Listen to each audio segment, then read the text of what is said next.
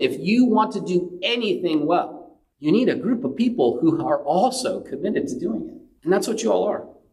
Or at least that's Jesus' vision of what you all are.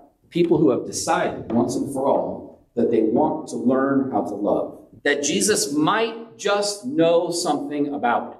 And that we are all helping each other to do it together. I think Martin Luther King Jr. was right. He said, Darkness cannot drive out darkness, only light can do that. Hate cannot drive out hate, only love can do that. You won't very often hear me say things like, what the world needs more than anything is the church, because the church at large is such a bad example of this. But I will say that what the world needs more than anything are groups of people who have perfected the art and the skill of loving. And to the extent that this place can be that kind of community, this world needs us.